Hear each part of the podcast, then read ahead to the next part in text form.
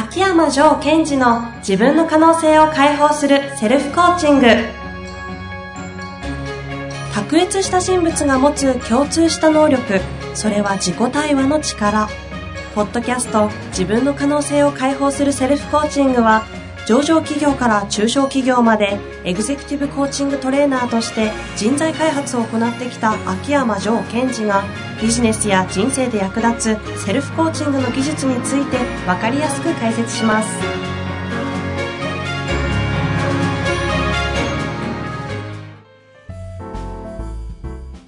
こんにちは遠藤和樹です。秋山城賢治の自分の可能性を解放するセルフコーチング城さん本日もよろしくお願いいたしますはい。よろしくお願いします。えー、さあ早速今日も質問来ております最近質問多くてですねはい。たくさん来ておりますので、えー、いきなり営業マンの方から行きたいかなとはい。思っております。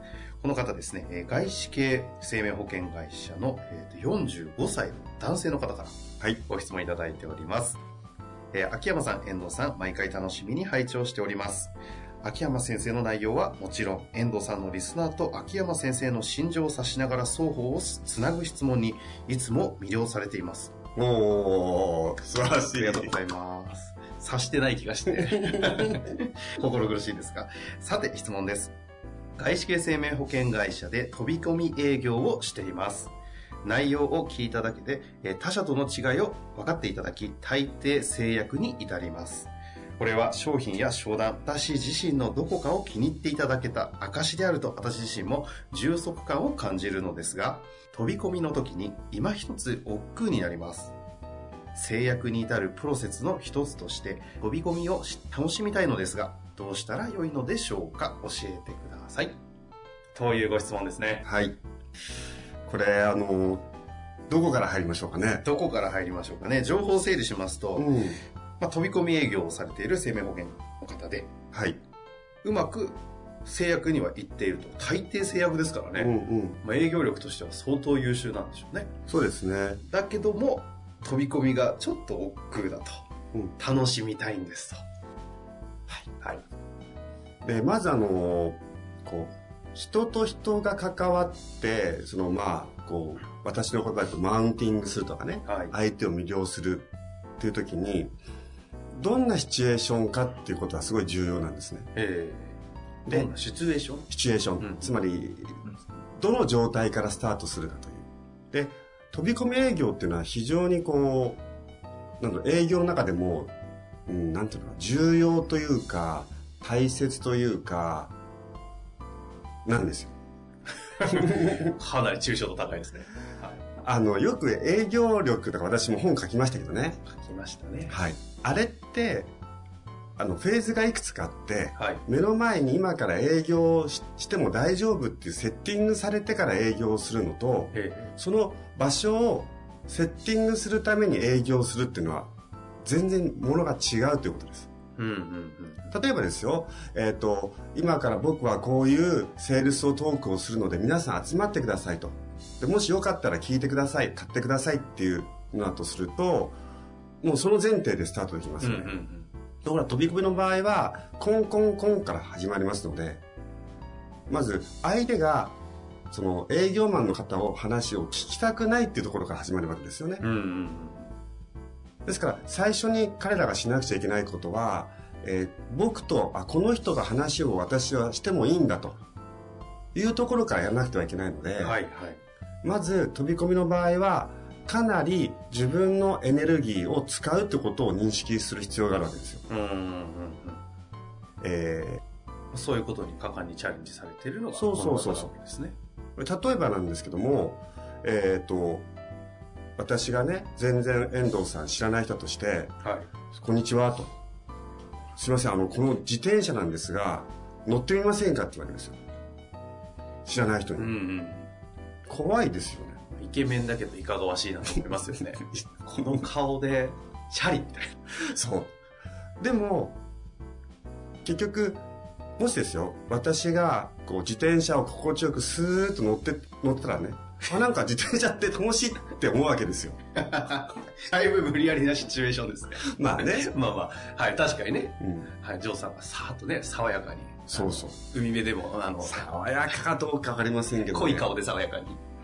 言ってたら確かに心地よいですよね。え、それは何してるかっていうと、まず相手の感覚を、まあ私が自転車を乗ってるとしてね、動かしてるところからスタートしますよね。ん相手が感覚が動いてるところから話しかければいいんですがその感覚が動いてないのに相手の感覚を動かさなくちゃいけないんですよ。ですからそういうことをするためには本当に自分がエネルギーを出して相手を動かすってところからやらなくちゃいけないんですよね。それを考えた場合何が言いたいかっていうと、うん。飛び込み営業は億劫なんです そのために5分使いましたが、もう最大のペーシングをしていただきましたね。いやてかそういう飛び込み営業っていうのはそういうフェーズだってことをうん本当に心から分かっていくということですよねまずその事実をはい認識してほしいということですね。そうです。でですよね。で、やっぱり億劫だと。うん。もう、秋山先生にもお墨付きいただいた。はい。で、どうするんだとうん。いうのが次回ですか？いえいえいえ。今日いただけるんです。はい。はい。じゃあ次にですよ。はい。次ですあ、ね。っていうか私が今、この5分10分かけて言いたかことははい何かっていうと、その飛び込みってことは、まず相手をそのお話をするって土俵に乗せるぐらいエネルギーが重要ですと。うん一瞬で信頼させなくちゃいけないしうん。ね、うん。そういう非常に特殊というか、えーエネルギーが重要、必要な場面にいるんだということ。うん。次に、億劫ってことなんですが、億劫っていうのは言い換えるとどんな言い方ができますか？お、億劫を言い換えるうん。辛いとか、うん、辛いでもいいですなんか、なんねで。すかね。気が重いとか、なんですか。めんどくさいとかね。うん。面倒だとかね。ああ、そうですね。で、実はこの億劫って2種類あるんですよ。億劫が2種類。うん。めんどくさいとかね。一つは、はい。自分がそれはもうできるんだけど、億劫なんです。あ、できるけど、めんどくさい。うん、めんどくさい、億劫。億劫。あ、あくまで億劫なんですね。億劫とめんどくさい一緒でいいですよ。はいで、これはどうしてできるけど、億劫と感じると思うかわかります？自分がやることじゃないからとか？すごい合ってるんですか？やることではないというのに近いですね。うん。なんですかね？秋山先生の言葉で言うと、自分はできるんだけど、うん無理くりさせられてる時に億劫になるんです。それは何が起きてるからですか？強制的にさせられてると、そうそうそうそう。え例えば、えっ、と、まあ、えっ、と、なんだろう。私の場合、たまに億劫だなとか思っちゃうことは、何に億劫って思うか気になるんかころですけど。こう、もう今やってませんけどね、はい。なんかこう、伝票整理みたいあーあー。苦手そうですね。な。だって、やろうと思ったらできるわけですよ。えええだけども、億劫ということは、なんかさせられてる感があるわけですよ。うん。お国から。そうそうそうそう。で、今は、あのーソフト使ったりええ、外部の方にお願いしちゃってるので、手放してる。はい。みたいな形で、えっ、と、まず皆さんが億劫って感じたものに関しては、できるんだけども億劫っていうのは、何かに強制力が働いてやらされてる感があるときに、億劫と感じる。もう一つ、もう一つはですよね。できるからではなくて、できないんです。それを億劫っていう言葉に置き換えて避けようとしてるっていう場合なんですね。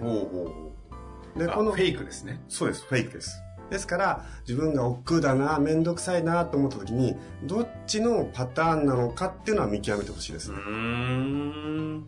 そうすると、うんこの方は、まあ、できているので、うん。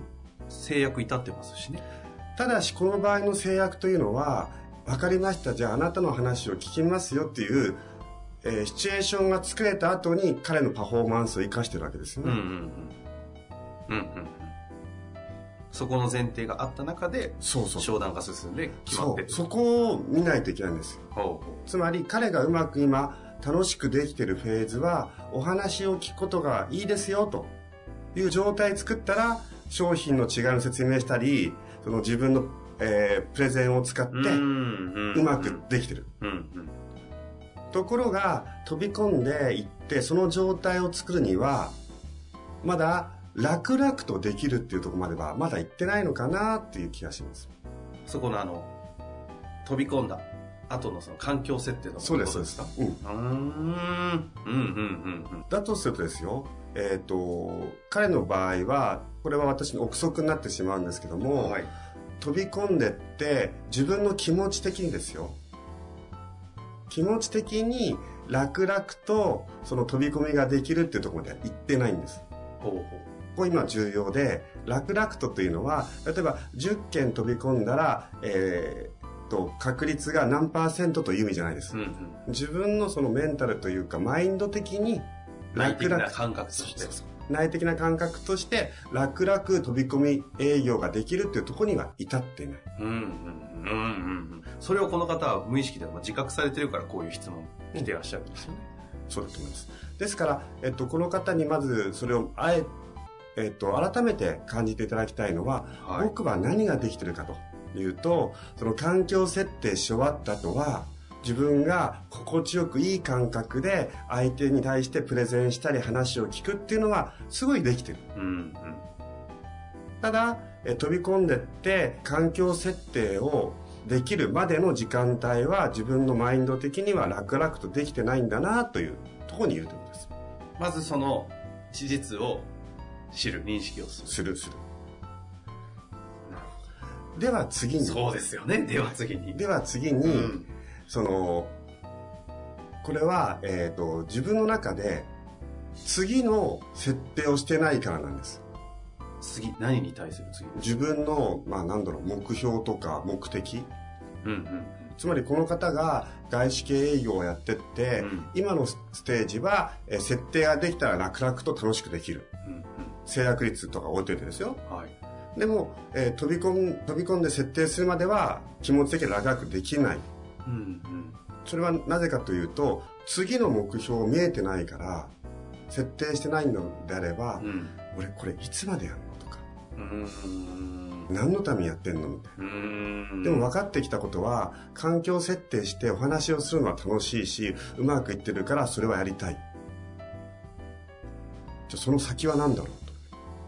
そこを設定するといいと思いますね。うんそれはあの、これまで何度も言ってきた、いわゆるその、コアビジョンとかに通ずる話ですか、そうですね。コアビジョンに通ずる話。そして、コアビジョンがもし、えっ、と、自分で作れない場合は、このコアビジョンの手前の目標でもいいですね。うんうんうん。ゴールみたいなものですね。うん。私だったらどうするかというと、そうですね。今回はソリューション提案があるわけですね。うんうん。あのーまず、その、プレゼンっていうかね、環境設定した後はすごい楽しそうにうまくできてるんで、うんうん。その飛び込み営業をしないでもそういうことができるっていうのを、に目標設定しますかね、私だったら。ほうほう。脱飛び込み営業。そうそうそう。脱飛び込み営業をとこに行くために、今飛び込み営業をするわけですう。んうんうんそうすると、じゃあ脱飛び込み営業に行くためにいくつかパターンがあって、まあ、あの、いわゆる、え保険の方の場合は、紹介、紹介、紹介で行こうとうん。。そうですね。うんうん。ということになると、自分の中にはそういう紹介をしてくれる人たちと出会うってことが重要になってきますので、飛び込み営業をしていく目的は何かというと、より自分との親和性が高い人たちに会うために飛び込み営業をするっていうことになります。うんうんうんまあ単なる制約を取るということじゃなく、なんか、あ、これから本当にその自分と波長があって、私のことを紹介してくれるような人たちに会うために私はノックをしてるんだいう形にする。おは、なんかこう、飛び込み営業を楽々とできるような自分でそのソリューションとかあり方を見つけて、それを他の人たちに教えるようにしちゃおうみたいなね。うんうん。いう形までに、えっ、と、自分のステージを上げると。そうすると、つまり、今はこれをやってるけど、次こういうステージに行く行くために、今飛び込み営業やってるんだっていうふうに置き換えていってほしいんですね。おーほうほうあなるほどね。その飛び込み営業の教育者として、それを指導するような立場になるためにやるとか。やるとか。もしくはさっき言ったように飛び込み営業っていうのも、えっと、自分はあんまりしたくないと。だから紹介をしていく。紹介を広げていくために、その自分との親和性の高い人たちに会うために飛び込み営業をするとか。うん。まあ、逆にマーケティングみたいな形をこう設計するために今飛び込みのやっているっていう考え方でもいいわけですそうですね。あの、そう、マーケティングの自分の流れを作るため。うんうんつまり、えー今はどういうことかというと、飛び込み営業をするというのは、制約をするために飛び込み営業をするってことになってますよね。確かに普通に考えたらそうなっちゃいますけどね彼の今45歳っていううんね、お聞きしたので、それを考えた場合、それだとこう、あまり、その自分の気持ち的にも機能しなくなっちゃったんでしょうね。んまあつまりある一定のところまで来たんでしょうねそうですね。ある程度一定ところまで来たんだけども、制約するために飛び込み営業やる。制約するために飛び込み営業をする。でも制約のプロセスって楽しくなってきた。でも飛び込み営業は億劫だなと。うんだとすると、飛び込み営業っていうものをリソースに変えるためには新たな目標を設定していくと。で、これってすごい大切な話になってくるんですが、あの、10日の複合概念っていう考え方があるんですけどもね。なんかいきなりすごい小難しい概念きましたね、えーっと10日の複合概念でもまあ、まあ簡単なんですけども、A をしたら B になるはいということです。うんつまり、え飛び込み営業をしたら制約できる。飛び込み営業をしたら制約でできる。でも飛び込み営業は億劫だっていうと、億劫なことをしないと制約できないっていう風なロジカルになっちゃうんですね。うんうんうんうんで、これってすごい人にはストレスがかかるやり方なので、うん A をしたら B ではなく、B のために A をするっていうふうに、こう逆転を、流れを変えるっていうのはすごい有効なんですね。で今までが制約のために飛び込みってなっちゃってたんであればその制約のためにを変えて違うもののために飛び込みっていうふうにすればいいとそれがすごい大きいです。その設定を変えていくんです。お時間も近づ近づ近づいてきてしまったんですけれどもその中で最後にこの方にじゃあその10日の複合概念ですか？10日だ、その B のためにそれが制約だったものをその違う B にするそのまあいわゆる目標を変えるとかうん。違う目標を設定する時へのちょっとしたこうアドバイスというのはありますかね？はい。えっと、この方はさっきように場の設定をした後のその相手との会話ですとか、はいえっと、プレゼンテーションを魅了するっていうのがすごい好きそうなので、うんうんそういう場を作っていくっていうことを目標にしていく。楽々と。だそれはさっき言ったように、マーケティングなのか、それとも紹介なのか、わかりませんけどね。それは自分が好きなやり方を設定する。うんうんでその好きなせやり方を設定した後に、そのために、この飛び込み営業をどうリソースとして扱うのかっていうふうに順番を逆転させてほしいんですよね。うんこの方にもしうん。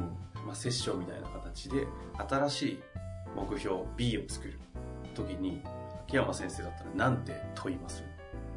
うーんその自分が好きなそのセールスっていうかプレゼンテーションがこの人は好きなのでそのプレゼンテーションの場を設定するためにうん違うプレゼンテーションの場どういう場をあなたが作ったら一番楽しめると思うかってことを聞きます。それをすごい考えてもらいます。すごい考えて考えて考えてイメージしてイメージしてイメージした。もらった後にじゃあそれを作るために今飛び込み営業っていうのはどんな形でどういうスタンスでそれをやったらその自分の目標に機能するかっていうふうに変えちゃいますかね。もう最高のコンサルティングをしていただいたような感じがこの方しますけどありがとうございます。今の問いに自らねセルフコーチングでちょっと質問の問いはいただいたのではい。バーッと自分でイメージして出していってどういうプレゼンテーションをしたら自分がいい感覚になるかみたいなところをバーッと見ていってその時に飛び込み営業がどう見えるかとそうなんですね。ど見えるかよりもどう使うか。使うかああ見えるじゃない使うかですね、そそうの時に出た答えそうですね。そうすると飛び込み営業は自分の目標設定のためのツールとかリソースになる。うんなるほどね、リソース、リソースっておっしゃいますけど、そういうふうに見るわけですね。はい飛び込み営業というこれ自体もリソースに変えてしまう。そうですね。そのためにもまずその、いわゆるビジョン目標のための、どういうプレゼンションをやったら良くなるかっていうのを想定してからやるといいってことです。そして、最後があって、まだあるんですか？もし濃いですね。この方が今の私の問いかけに成功したら何ができるか。飛び込み営業やだなと思う人に、そのノウハウを提供できるようなレベルに自分がなれるわけですうー。ん、うん、うん、そしたらそういうビジネスをやりたければ、それも可能になりますよね。うん。なるほど。僕がどうやって飛び込み営業を楽しくできるようになったかじゃなく、どうやって僕が飛び込み営業を自分の次の目的のためにリソースに変えることができたかみたいなね。そういうことさえできるようになります。ぜひ今のお話を聞いて、ちょっと自分をセルフコーチングしていただいて、はい。一度、ジョーさんに会いに、あのセ、セミナーにもいらしていただいた方がいいんじゃないかという気もしましたけれども。はい。それも楽しいかと思いまそうす。ですよね。ぜひ、はい秋山城健二先生を活かしていただきたいなと思います。本日もありがとうございました。はい。ありがとうございました。